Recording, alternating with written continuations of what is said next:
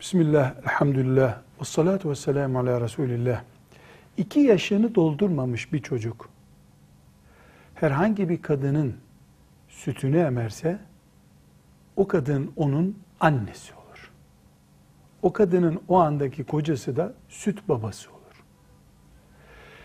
Din açısından bakıldığında, süt çocuk, yani kadından süt emen çocuk, diğer kadının doğurduğu çocuklarla mahremlik açısından yüzde yüz aynıdır. O kadın kendi doğurduğu çocuğu nasıl eline alıyor, annesiyim diyorsa, iki yaşını doldurmamış çocuğun süt emmesinden sonra da o çocuk onun o şekilde evladı olur. Ancak süt evladı olmak o kadın ölünce malının mirasçısı olma helalliği getirmez. Yani bir kadının üç oğlu var, bir de süt emzirdiği çocuk var, dört tane. Kadın ölünce o süt emen çocuk diğer çocukların miras ortakçısı olamaz. Süt emme her şeyi getirir, miras hakkı getirmez.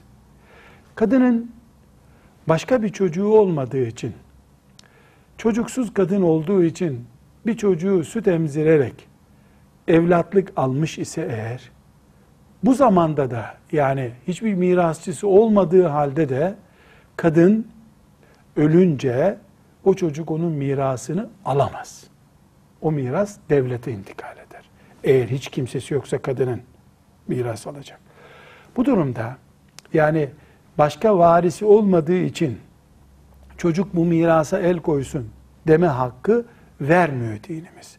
Eğer kadın illa bu süt yavrum malı alsın diyorsa sağlığında bunu vermelidir. Çünkü miras olarak alması caiz değildir. İster başka mirasçıları bulunsun, isterse bulunmasın.